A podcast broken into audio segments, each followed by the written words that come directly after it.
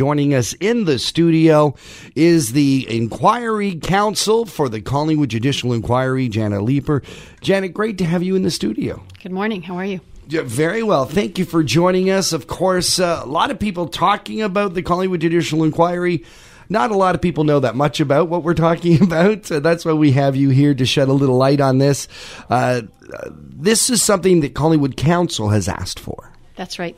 Any council of any municipality can ask a judge to come and look into a transaction, an issue, a problem, um, maybe a crisis that's mm-hmm. happened so that the town can learn from it and you bring a judge in because a judge is independent, is someone from outside the community who can come in and, and take a fresh look at it and make recommendations for improvement. And obviously, judges are used to uh, looking at the facts and making uh, judgments on things. Exactly, and applying a set of criteria, being unbiased, being neutral, and listening to evidence and finding a way to write it up at the end and report back to council because it is a judge, is this legal legally binding your inquiry? What what is the result? Is it a report? Is it could there be charges? How does that end up? So you're right. It's a report.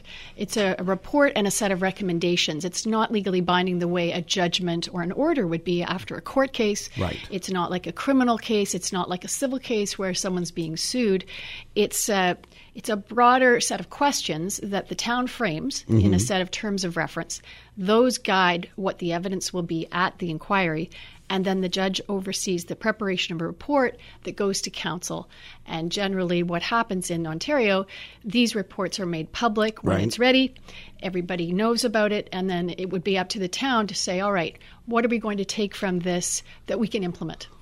Okay, now could those those publicly now uh, announced recommendations, the report, couldn't that be taken to well? Now we're going to press some legal charges, or now we're going to uh, maybe sue somebody or something. Can can those things happen from this?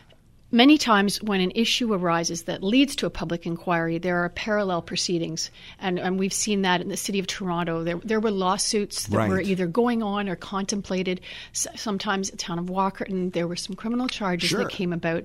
So many times you'll have a set of facts that might have other legal they might set other legal trains of motion going. Um, but we don't recommend that. We don't uh, involve ourselves in that. We're here to look more broadly at how can we help the town in any way, mm-hmm. um, improve their systems if, if there is a need for improvement, improve processes. Are there laws that should change? Are there policies that should change? So that's that's kind of what our role is. Who set you up? How did the town get you and your crew in? Did they go to the province? How does that work? So what the town does is they go to the they ask the chief justice of the superior court, please um, appoint a judge for us. Okay. So that's the very first start. So. Right.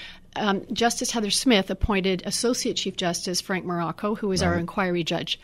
And then Justice Marrocco decided on inquiry counsel. That's normally what happens that the judge would decide who the counsel would be, and then working with the town, we've, we've got some administrative support. We've started to assemble a small number of people to bring forward the evidence, interview witnesses, and put it before the judge and the public. And, and then at that point, uh, you start, would you call it investigation? Is that what, what you're doing? Sure. It, it, it, looks a bit like an investigation. You look for all the documents. Um, tomorrow we're holding standing hearings, so mm-hmm. people with an interest can apply to have standing. And those folks are very important because they help bring forward documents. They It, it looks more cooperative than a traditional legal case. case. Okay. Right. It's inquisitorial, not adversarial. Okay. So we're all involved in sort of this joint project of inquiring into what happened. What if someone involved in, the, did you call it a case? I would call it the inquiry.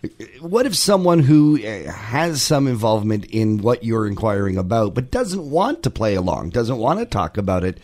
Do you have the same powers as a court would be to subpoena them to to make them come to the council? If people are reluctant or or may not wish to um, come forward voluntarily, mm-hmm. they can request or we can provide a summons under the Public Inquiries Act. Okay. And a summons can be used to ask somebody to speak to you, to provide documents, documents. Or, or, come to the inquiry and give evidence. Okay. And when they do come to give evidence and, or supply those documents, are they under oath that they have to speak the truth? Well, they would be offered an oath or an affirmation. Some people prefer not to swear Sure. an oath, so they promise to tell the truth. In some inquiries, there are portions of it that aren't needed to be under oath. Mm-hmm. Right. You might bring in a panel of experts who would discuss an issue like um, So Mississauga. it's their best opinion.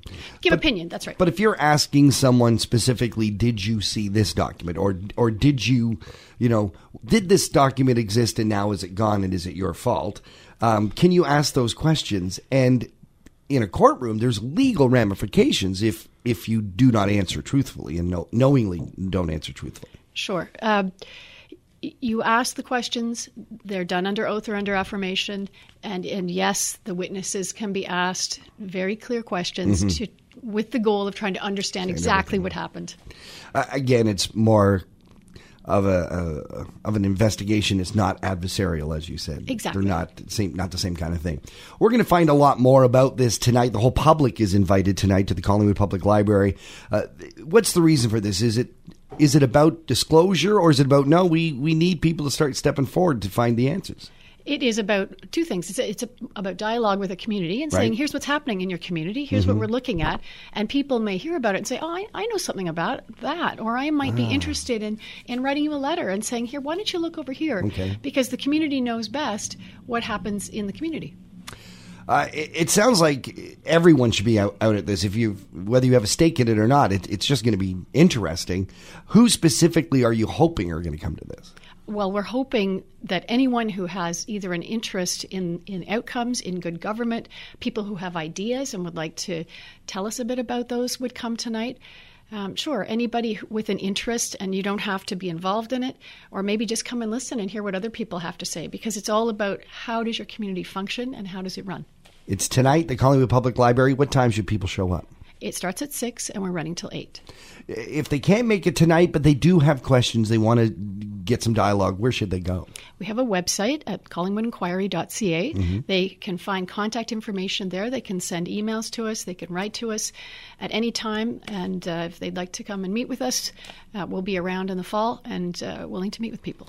Jana Leiper is the Inquiry Counsel for the Collingwood Judicial Inquiry. Thank you so much for being on Talk of the Town. You're welcome. Thank you.